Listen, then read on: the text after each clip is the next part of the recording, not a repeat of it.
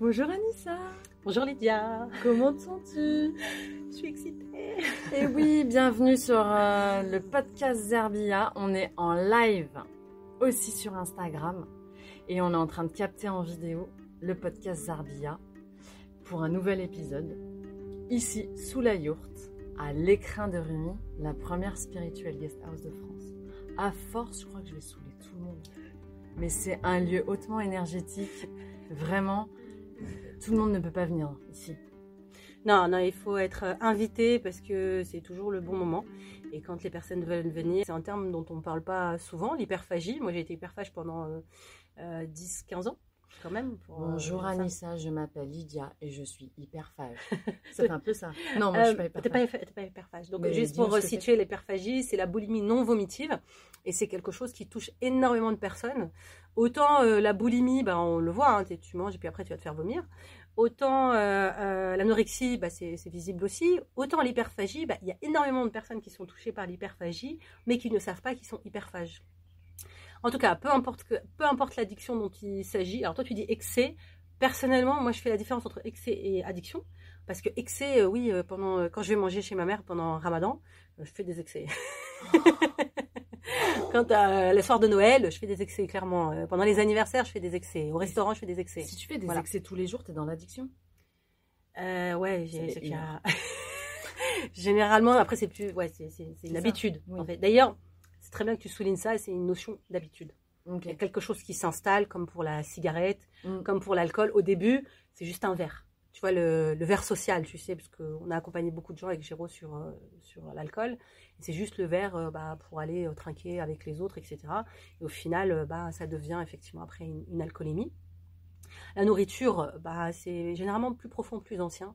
Et souvent d'ailleurs, on a accompagné des gens qui étaient alcooliques. Souvent leurs parents l'étaient aussi. Fumeurs, souvent leurs parents l'étaient aussi. Addiction alimentaire, souvent les parents avaient soit des problèmes de pauvreté, soit des problèmes de choses comme ça, ou... peu importe. Donc les addictions, en fait, en gros, c'est l'expression de quelque chose qui se passe en moi. On revient au corps. Quelque chose qui se passe en moi et qui attire mon attention sur un dysfonctionnement quelque part. J'ai envie de le dire comme ça. Aide-nous un peu à l'identifier parce que c'est pas évident. Déjà, reconnaître le fait que, tiens, je mange avec excès. J'ai envie de manger. Parce que j'ai pas faim, mais j'ai envie de manger. Voilà, c'est ça, c'est à ce niveau-là que ça se situe. L'envie. C'est l'envie de manger. L'envie de manger. Voilà. Manger. Il y a une impulsion comme ça qui vient. Il y a quelque chose qui se passe, qui active une action. Mais en fait, avant d'avoir envie, il se passe toujours quelque chose. C'est ça le truc. Là, je suis en train de donner une sacrée pépite. Donc, avant d'avoir... Le chocolat. Le chocolat, alors on dit que là même le chocolat, mais on va revenir déjà sur les types d'addictions qu'il peut y avoir. Il y en a plein, d'accord? Mais celles qui reviennent tout le temps, c'est le tabac, enfin, l'alcool, le sexe ou la pornographie. D'ailleurs, c'est deux choses différentes. Il y a la pratique, il y a juste visionner. Il y a la nourriture qui est très très présente, bien évidemment. Après, ça peut être les jeux vidéo. Il y a plein de choses pour lesquelles le shopping. Voilà, le shopping, il y a aussi, c'est une addiction. Ah bah oui. Quand tu vas... malade. Bah oui. Non, c'est pas vrai. Tu l'observes très facilement. Et donc, tout ça, en fait, à partir du moment où c'est pas juste, quand j'ai faim, je vais manger, ou c'est juste, j'ai besoin d'un pantalon parce que, voilà, je vais à une soirée, ou j'ai besoin d'une robe, je vais en acheter une. Si c'est, dès que j'ai une émotion, j'ai envie d'aller, là, on commence à rentrer dans un cycle qui fait qu'il y a un besoin qui est inassouvi en moi, que je vais aller combler chimiquement, parce que ce qui se passe quand je viens payer quelque chose avec ma carte bleue, ou quand je mange des sucreries, ou quand je mange du gras, ou quand je fume une cigarette, il se passe dans le corps d'un point de vue chimique le soulagement. Exactement, tu vois, donc il y a cette réaction chimique en moi, mais ça c'est tout le mécanisme. D'où le fait qu'on parle d'addiction, parce que finalement on n'arrive plus à un moment donné à se... Exactement. Raisonner, ou du moins à gérer ce qui se passe dans ce besoin et cette envie de toujours consommer plus, que ce soit de la nourriture, du shopping, de l'alcool, du sexe. C'est ça, c'est exactement ça. Donc à partir du moment où je deviens esclave en fait de cet élément extérieur, à ce moment-là on peut parler d'addiction et où il y a aussi une notion de perte de contrôle. D'accord? Parce qu'il y a une notion de ça, hein, je veux dire, et c'est pour ça que les régimes ne fonctionnent pas. Et c'est pour ça que quand je veux arrêter la cigarette, c'est pas qu'il me faut une volonté qui est quand même hyper importante, parce que sinon, y a ce truc-là où en fait, je veux essayer de contrôler, et ça, en spiritualité, énergétiquement, tout ce à quoi tu résistes persiste. Donc ça ne sert à rien de lutter contre ces kilos. Je vais absolument maigrir. Alors oui, ça marche, mais vous avez remarqué que quand il y a des régimes, généralement, bah, une fois que le régime est terminé, j'ai perdu tous mes kilos, 90% reprennent ce qu'ils ont perdu, et même plus. Mmh. Que les régimes ne fonctionnent pas, parce qu'on n'agit pas au cœur du problème. Parce que là, on n'en a toujours pas parlé d'où ça vient. Non, on n'a toujours pas parlé, là on fait un petit peu le voilà, panorama. On pose le truc. Mais bon, on a quand même tous des morphologies différentes, oui. Des métabolismes différents, on est d'accord ? Oui, clairement. La réponse, elle est personnalisée. Et donc, d'où vient l'addiction? On va prendre l'alimentaire. Oui. On a quand même beaucoup de femmes aujourd'hui qui se posent la question du corps, qui ne sont pas à l'aise dans leur corps, qui rencontrent des problématiques par rapport à la nourriture. Bah, moi, je peux te parler de mon cas, moi, même les gens que j'ai accompagnés. Donc, moi, l'hyperphagie, ça a commencé quand même très, très tôt. Hein. Je dirais adolescence, pré-ado, 12 ans, ça doit être pré-ado. Et où j'ai des souvenirs exacts de ce que je me faisais à manger. Ah ben, on veut savoir. C'est quand, quand je suis rentrée de... Quand on est arrivé en France, donc on est parti d'Algérie en catastrophe parce que c'était la guerre civile. Et du jour au lendemain, on est arrivé en France. Il faut savoir que c'était la récession en Algérie. Donc les cirques al-Fellah, c'est les supermarchés là-bas. Les rayons sont tous vides. Tu as des pâtes, voilà, des pâtes et de la lessive, je crois. J'exagère à peine. Voilà, de l'huile, enfin vraiment les produits de base. Donc ça veut dire qu'à l'époque, je me souviens que pour avoir de la farine, pour faire des gâteaux, il fallait que tu aies des connaissances. Moi, mes parents, genre, ils étaient considérés de la haute société parce qu'ils avaient un ami qui travaillait dans l'usine de la farine. Tu vois, donc c'était... D'où les connaissances, hein. Les gens connaissent des ministres. Moi, je connais un mec, il a de la farine. Ouais, quand tu habites en Algérie, c'est ouf. Et même le beurre, oui. Le chocolat, tout ça et tout. Donc, il y a ces manques-là, tu vois. Donc, déjà, il y avait un truc au niveau de la récession, de je ne peux pas manger déjà tout ce que je veux quand je veux. Mais ça ne m'a pas impacté à l'époque, tu vois, même si on venait souvent en France et tout. Par contre, quand on est revenu en France, on est revenu sans rien, c'est-à-dire du jour au lendemain. Donc déjà, il y a une cassure là, émotionnelle où tu vis ça en fait comme ça, comme un choc émotionnel. Et que bah, moi, j'arrive en France et que bah, je suis dans l'adolescence. Donc il y a l'adolescence, il y a ce choc émotionnel là. Et ben ça crée en fait une jeune femme qui est mal dans sa peau. Moi, j'étais très mal dans ma peau. Je ne savais pas ce que je foutais là et pourquoi est-ce que j'avais vécu ce que j'avais vécu, cette cassure-là. J'avais dû laisser mes amis en Algérie. Et en même temps, j'arrive ici, je ne me sens pas à ma place. Et... l'adolescence, les hormones et tout ce qui s'ensuit, mais c'est surtout émotionnel. Et moi, je me faisais des sandwichs de, tu sais, le saucisson rond arabe, là, comment ça s'appelle, cachir? Le cachir. J'en parlais à mon fils hier. Je faisais du cachir avec de la mayonnaise, cornichons, salade. Je mettais de la salade juste pour, voilà, quoi. Un peu de verre. Un peu de verre. Et je me souviens que je me faisais couler des bains et je me faisais des hamburgers. Je mangeais tout le temps. Et pour moi, la question, j'avais vraiment ce plaisir de manger. J'avais vraiment ce soulagement de mettre des choses comme ça dans ma bouche et d'avoir quelque chose qui se passe dans mon corps, tu vois. Et ça a duré très très longtemps, hein, jusqu'à mon éveil spirituel et encore ces 7 dernières années, jusqu'à cette nuit. Je précise, cette nuit, j'ai encore vécu quelque chose comme ça, où à l'heure de me réveiller pour manger, tu sais, pour le sahur, j'ai mangé juste des céréales, j'avais envie de céréales. Et quand j'en ai mangé et j'ai eu mal au cœur. Ah. Et je me suis posé la question, et là je commence à donner la réponse, c'est qu'est-ce qui se passe là? Pourquoi j'ai mal au cœur aujourd'hui, là, tout de suite, maintenant? Qu'est-ce qui se passe? Bah, je termine, j'ai eu ma dernière session des artisanes hier par Zoom. Oh. Et donc, bah, j'avais ce mal au cœur, mais vraiment, et toi tu te dis, ah, j'ai trop mangé. Non, j'ai mangé un bol de céréales, c'est pas ça qui va me faire mal, tu vois. Juste pour préciser, donc la session des artisanes, c'est l'accompagnement, c'est ton programme d'accompagnement. Ouais, c'est ça. Le contrat d'accompagnement, le contrat, j'ai dit, oui, le programme d'accompagnement que j'ai en groupe. Voilà, qui avait commencé au mois de janvier, là, qui se termine voilà, le 15. Et c'est vrai que, bon, bah, comme ça se terminait, hier soir, c'était le dernier live qu'on avait ensemble, bah, il y a eu quelque chose émotionnellement qui est venu se jouer, tu vois. Et ça, je l'ai su tout de suite, tu vois. Alors là, tu parles de quelque chose qui s'est passé, donc tu as ressenti, oui. Voilà, tu as fait la connexion, tu as fait le lien entre ce que tu étais en train de faire, donc manger ce bol de céréales, cette sensation d'avoir mal au cœur. Mais pour certaines personnes, c'est tellement devenu une habitude. Oui, bah oui. Comment aller à la source, en fait, de ce pourquoi je vais vers cette envie excessive de manger du sucre, de manger du gras? Alors moi j'aime bien parce qu'il y a Lise Bourbeau qui a sorti une série de vidéos, je crois qu'on peut retrouver sur YouTube, qui parle de en fonction de ce que tu manges, ça te donne des informations déjà de ce que tu vis. Parce qu'on ne mange pas toujours la même chose en fait, tu as remarqué, et même celles qui ont des addictions, et c'était mon cas, et ben, je ne vais pas toujours manger la même chose. Parfois je vais faire une cure d'un aliment et je vais t'en donner un que tu vas kiffer. C'est qu'à un moment donné, j'avais mon amie Anna qui était venue à la maison, donc qui est d'origine japonaise et qui était venue, enfin qui est franco-japonaise, pardon. Et elle est venue à la maison pour un mois et elle m'a dit « Ah, tu sais ce qui m'a manqué, c'est le pain et le beurre. » Et donc on est parti acheter du pain frais et du beurre salé. Et en fait, quand j'ai mangé ça, en fait, je sais pas, ce mélange a créé quelque chose en moi. Et je me souviens exactement de la scène puisqu'on était dans la cuisine et on parlait de l'amour et de l'argent.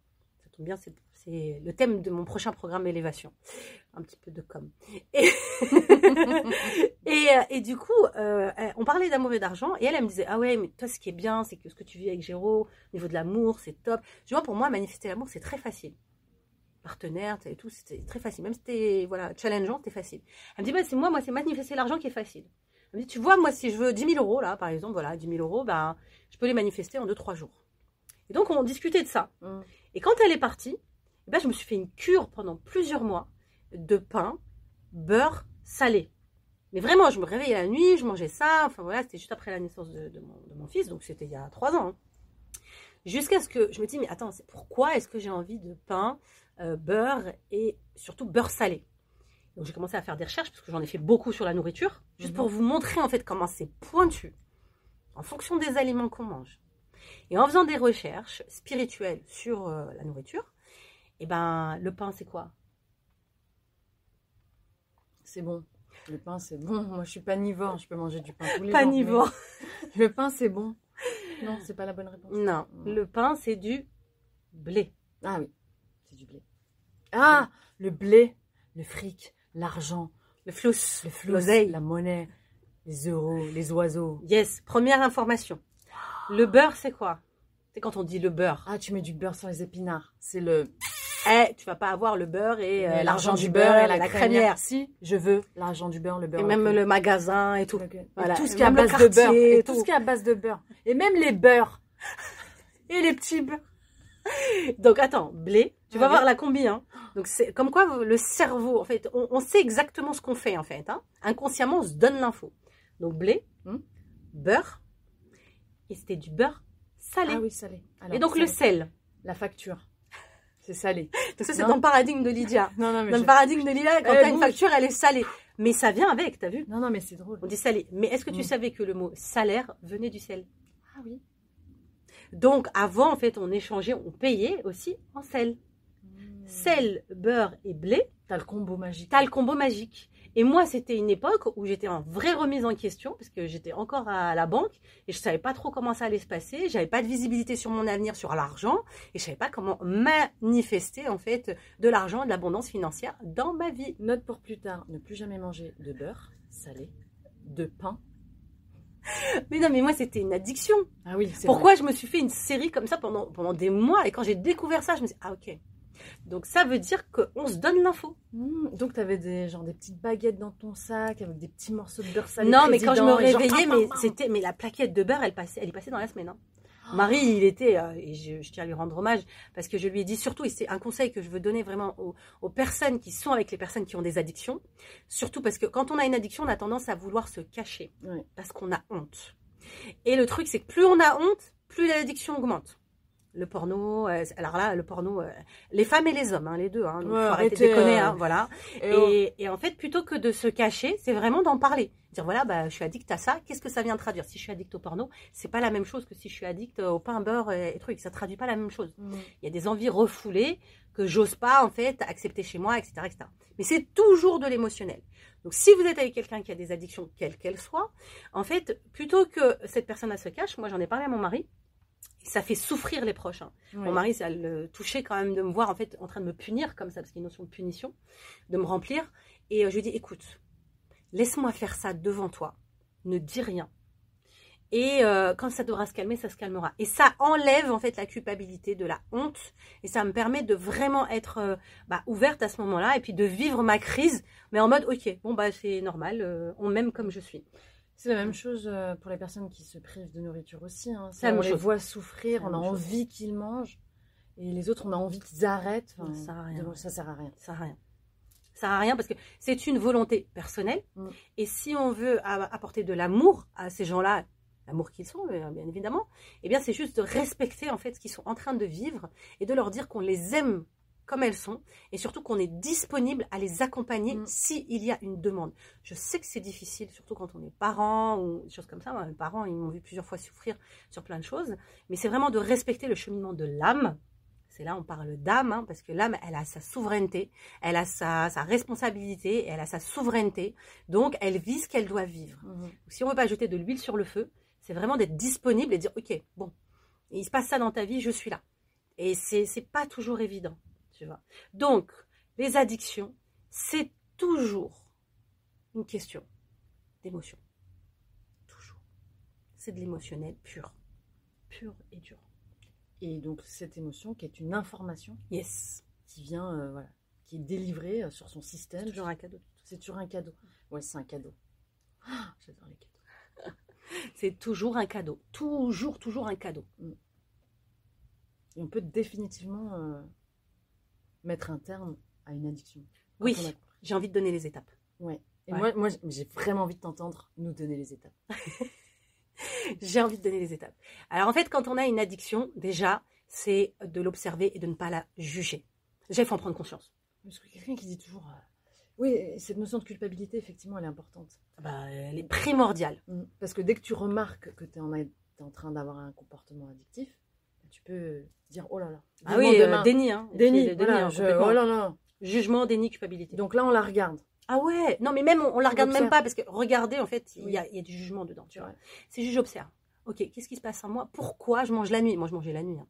Donc je me réveillais à 3h du matin et la nuit et je savais pas qu'à 3h du matin c'était un appel à l'éveil spirituel. Ouais. Donc moi je mangeais pour étouffer cet appel-là et moi je pensais que c'était autre chose. Donc quand j'ai quelque chose dans ma vie, cigarette, sexe, dépendance affective, ça marche aussi, hein, d'accord? Tout ça, c'est il se passe quelque chose et je sais que c'est pas normal, j'aime pas ce terme-là, mais qu'il y a quelque chose de dysfonctionnel. J'ai pas à aller là-dedans. Okay, donc déjà, mettre ça en lumière, même si c'est que soi avec soi. D'accord. Deuxième chose, personnellement, faites-vous accompagner. Je vois pas comment est-ce qu'on peut s'en sortir tout seul. Ah bon? Ah, c'est difficile. Hypnose. Moi, j'en ai fait des dizaines d'hypnoses. Oh, ça m'a saoulée. Hein. Ça m'a saoulée. 1 an et demi de thérapie et je sais pas combien de séances d'hypnose et des médiums et tout ce que tu veux pour l'hyperphagie. Ah, et ça n'a pas fonctionné. Alors, ça n'a pas fonctionné, je tiens à le préciser, parce qu'il y a des hypnothérapeutes qui sont incroyables, mais en fait, dans mon cas à moi, c'était nécessaire, parce que c'est cette addiction-là qui m'a amenée à l'éveil. C'est parce que j'avais un problème, entre guillemets, que je voulais trouver la solution et guérir, que je me suis menée vers un thérapeute. Tu vois, je suis partie vers un psy, je suis partie voir des gens, etc. Sinon, je n'aurais pas été, en fait. D'accord. Donc, c'est la première étape, j'observe. Première... Attends, j'essaie de ne pas toucher le micro. Moi aussi, j'essaie de ne pas toucher mon micro depuis tout à l'heure. J'ai l'impression qu'il frotte avec ma... Moi, le chalet, c'est un peu barré. Voilà, c'est bon. Donc, c'est en live, c'est comme ça. Alors, première étape. Donc, j'identifie. J'ose, en fait, me dire qu'il y a peut-être quelque chose. OK? Et sans me juger ni rien. Deuxième étape, sincèrement, je vais me faire accompagner. Par qui vous voulez. Un thérapeute, je demande à une amie qui a l'air d'être passée par là. Allez regarder, en fait, si je suis addict à la cigarette, je vais regarder tout ce qui se fait sur la cigarette, d'accord? Livres, YouTube, accompagnement spirituel, tu vas voir là où c'est sensible pour toi, d'accord? Moi, à l'époque, je ne savais pas que tout ça existait, je suis partie voir un psy. Et c'était hyper compliqué parce que quand j'allais voir le psy, je lui parlais de l'hyperphagie et il me sortait un truc sur la relation à ma mère. Et il me sortait un truc, bien évidemment, que c'était en lien. Mais perso, au bout d'1 an et demi, ça m'a saoulée parce que je me suis dit... C'est un tiroir d'un tiroir d'un tiroir. Toi aussi, tu as connu ça? Non. Non, d'accord. C'est que moi, là. Non, mais donc, je comprends le fait qu'on aille chercher des raisons extérieures. Ah, puis il y a toujours un truc à traiter. Voilà, c'est jamais terminé. Du passé. Jamais fini. Tu vois, c'est pour ça que quand tu m'as posé la question tout à l'heure, on fait comment pour en sortir? Parce que c'est une information. L'information de l'émotion, c'est toujours du passé. Ah, voilà. Toujours du passé, d'accord? Donc, on peut faire l'exercice. Donc, on va se faire accompagner. Maintenant, je vous donne quand même des étapes que vous pouvez déjà identifier chez vous, hein, pépites, cadeaux. C'est gratuit. C'est gratuit. C'est offert. J'aime pas gratuit. Ah, c'est offert. Chez Kif Kif. Gratuit, c'est différent. C'est pas la même énergie, c'est vrai, vibratoirement parlant. Donc, je vais si possible, mais tu vois que c'est compliqué quand même, hein. Et ça, l'hypnose peut aider. Identifier la première fois ou le déclencheur ou le premier souvenir que j'ai par rapport à ça. D'accord? Ça peut. La cigarette, je vois là-bas, je ne lis pas tous les trucs, mais la cigarette, généralement, on se souvient de sa première cigarette. On se souvient. Mais parfois, on ne se souvient pas de ce qui se passait dans sa vie au moment de la cigarette. Parce que toi, tu dis, ah bah oui, j'ai commencé à fumer avec mes potes au lycée, machin. Non, il ne se passait rien et tout. Toi, tu ne sais pas. Mais quand tu creuses avec les gens, j'ai fait ça avec une femme qui avait pris 30 kilos d'un coup. Wow. Et qui me disait, donc j'ai fait un travail en une heure. En une heure, c'était plié, hein, pour savoir. Coup, comme ça. Enfin, d'un coup. C'est-à-dire sur un an ou deux, d'accord, 30 kilos. Et je lui dis, ah tiens, bah, on va travailler là-dessus, parce que je lui dis, t'as une demande précise, on faisait un rendez-vous, et elle m'a dit, oui, moi je veux travailler sur mes kilos que j'ai pris.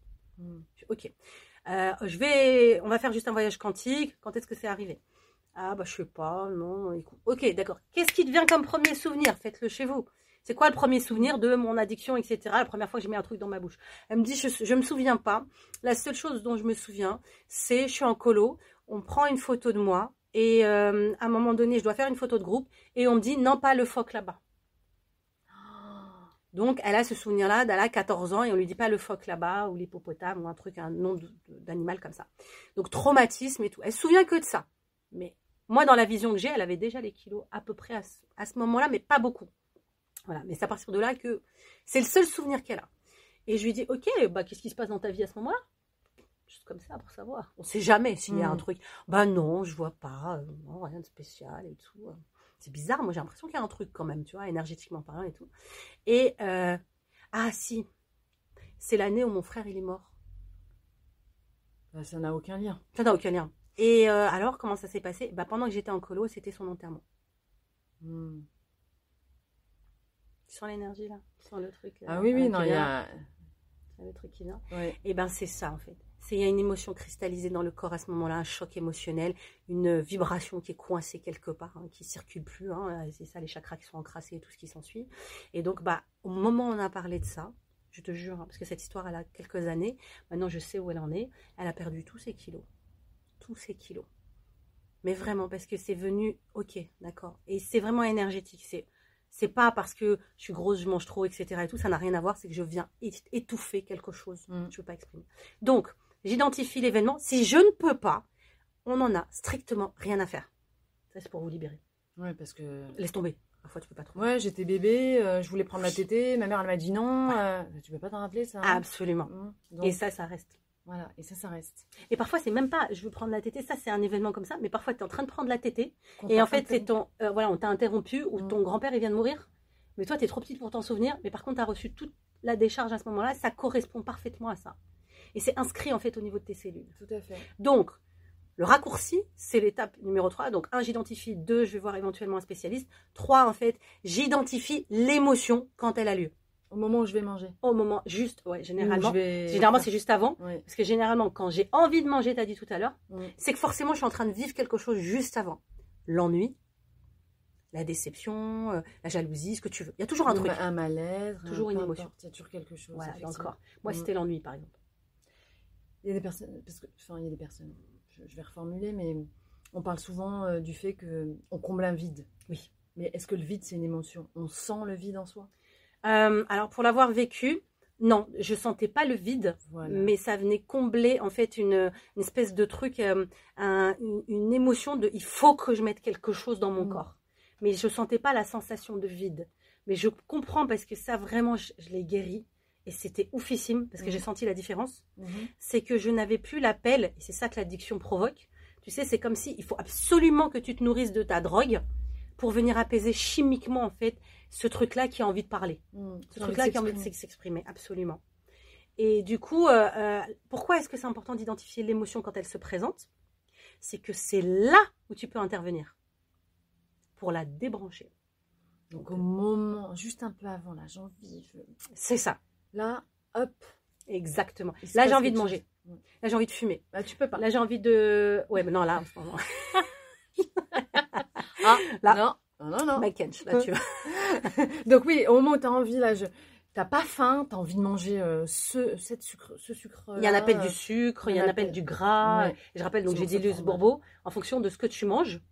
Tu vois, par exemple, quand tu as des envies de viande, Tu vois, c'est qu'elle dit que tu as envie de déchiqueter, parce que souvent la viande, on déchiquette. Oui, on les dedans, là. Voilà.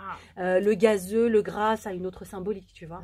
Et c'est super intéressant à les regarder. Le sucre. Ah bah le sucre, facile. Est-ce qu'on est sur la dépendance affective, sur l'affection? On est sur, ouais, la notion de... On sait toujours du manque d'amour, quoi qu'il advienne. Oui. Mais il y a plus quelque chose de douceur. C'est pour ça qu'au Maghreb... Les boissons, elles sont hyper sucrées. Parce que ça réconforte. Et puis au Maghreb, on ne parle pas, comme dans d'autres pays, on ne parle pas beaucoup.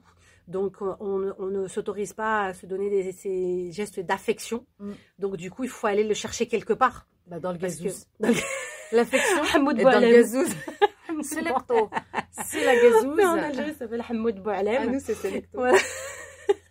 Je me suis dit, comment je peux boire un truc comme ça, c'est bon, hein. Kablouz, kablouz en ramadan. C'est une catastrophe. C'est à base de semoule et d'amandes. Oui, mais c'est du sucre de glucose surtout. C'est arrosé de sucre de glucose.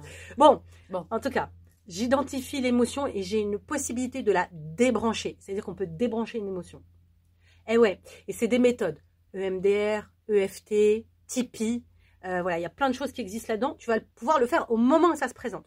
Moi, personnellement, je suis fan de Tipi. Une grande fan de Tipi. Dans mes programmes élévation, même dans le parcours des artisanes, on va pratiquer du Tipi pendant plusieurs semaines. Ça veut pas dire qu'on est sous un tipi et qu'on répète des mantras. C'est pas ça le tipi. Non, pas du tout. Le calumet de la paix. C'est une vraie méthode de libération émotionnelle. Qu'on trouve sur Internet et il y a des praticiens tipi, vous pouvez aller les voir. Moi, je suis partie en voir un. Il m'a dit, ça fait 6 ans que j'accompagne du monde. J'ai 100%, 99,9% de taux de réussite. Donc, si tu veux sortir de ton addiction, en fait, 2 rendez-vous et c'est plié. J'ai fait un rendez-vous. Et à la fin du rendez-vous, il m'a dit, j'ai jamais vu ça. C'est déplié. Il m'a dit, toi, tu fais partie du 1%. Ça n'a pas marché sur moi, ni le premier, ni le deuxième. Mais j'ai dû être obligée d'étudier Tipi pendant 3 semaines et, pour comprendre, l'intégrer et j'ai vu le pouvoir de Tipi. Parce que l'avantage de cette méthode, c'est que c'est notre capacité naturelle qu'a notre corps de gérer les émotions. Parce que notre corps, normalement, j'ai une émotion, elle me traverse, c'est juste une info. Une fois que j'ai reçu l'info, j'en ai plus besoin. Sauf que nous, on a une émotion, on dit « Ah, non, je la garde. Hey, » je veux pas l'exprimer. Tu restes. Faut pas l'exprimer, j'ai pas le droit, hey. Tu vois. Alors que normalement, le Tipi te permet d'aller libérer cette émotion-là et elle reviendra plus jamais. Vous avez entendu ? Plus, never again. With Tipi. With Tipi. Donc voilà, maintenant, bon, j'avoue que faut pratiquer et être accompagné. D'accord ? Et enfin, la dernière chose, avant qu'on parte, parce que je sais qu'on est quasiment arrivé à 30 minutes. Et oui. C'est que la dernière étape, et celle-là, elle est traître. Parce que parfois, tu as fait les 3 premières, d'accord? Mais celle-là, elle revient te chercher alors que tu étais guérie. Ah, mais tu recommences. 2e cadeau. Deuxième tips. C'est que et c'est là où moi, je me suis dit, ok, je comprends pourquoi quand je maigrissais et que j'avais réglé certains trucs, ça revenait. C'est les habitudes. Donc, il va falloir rompre avec son ancienne version, mettre une nouvelle version en place qui remplace celle-là. Donc, c'est pour ça que moi, dans mes accompagnements, je dis on va aller chercher la version 2.0, voire 3.0. Et tu vas quitter voilà. Donc l'ancienne. Tu romps. Comme dans SMS. Ça, ouais. Je te quitte. Je te quitte. Je t'aime tellement que je te quitte. Voilà. Je m'aime tellement que je te quitte. Je me m'aime tellement que je te quitte. Je me m'aime tellement que je te quitte. Donc, c'est la partie habitude. Celle-là, elle est oufissime parce que parfois, tu as guéri ton truc, mais... Tu vois, tu n'as plus besoin de fumer, mais ces trucs qui te manquent à la fin. Tu te dis, ah, mais. Après... Oui, c'est pour ça que certaines personnes vont prendre des petits objets transitionnels, prendre un stylo, une sucette. C'est justement pour que cette habitude. Mais parfois, tu remplaces par autre chose. Et oui. Parfois, j'arrête de fumer, mais je remplace par le sucre. Ah non. J'arrête le sucre, je vais fumer. C'est ça. Ah, c'est pas bon. C'est ça. Alors que là, quand je suis consciente de ce qui se passe, quand j'ai ce truc-là qui vient me chercher au niveau de la main, ça veut dire que consciemment, pendant une durée assez significative, et c'est pour ça que les accompagnements durent 3 mois, c'est pas grave. Parce qu'il faut que le cerveau, il intègre. Voilà. Oh là là. J'ai reçu une dose d'énergie. J'ai pas faim. Tu te sens nourrie. Ah, je suis nourrie. Là. Voilà. Là, on se remplit, entre guillemets, parce que... C'est ça, exactement. Le podcast arrive à sa fin, Naïma. Yes. C'est pas Naïma. Parce qu'il y avait Naïma qui a regardé tout à l'heure, c'est pour ça. Mais c'est pour ça. Elle était là, tu vois. Naïma, tu vas être dans le podcast. T'étais connectée. On est en live. Ensuite, on est sur... on capte en vidéo. Ouais. Et on sera en audio. Voilà. Donc, t'as vu, t'as fait de la télépathie. Je crois. Ouais. Eh bien, donc le podcast Zarbilla arrive à sa fin. Anissa, yes. C'est toujours un plaisir d'échanger avec toi. Il sera disponible sur les plateformes, je l'ai déjà dit. Partagez-le au plus grand nombre. On a besoin de votre soutien parce que ce message peut atterrir chez les bonnes personnes. Toujours. Et on se voit au prochain épisode sur encore d'autres sujets. Si vous avez envie qu'on aborde certains sujets, n'hésitez pas à nous laisser des commentaires sous la vidéo, sur le compte Instagram de Zarbilla. Bref, il y a plein d'espace pour nous connecter, nous contacter. Donc moi, je suis Lydia Arzour et j'étais en compagnie de Anissa Lalaoun en face d'un magnifique tableau dans la yourte, à proximité de l'écrin de Rumi. Yes. Thank you. Bye bye. C'est un peu bizarre. Il y a une autre caméra là-bas. Ouais, là-bas, c'est pour ça. Vas-y, on éteint.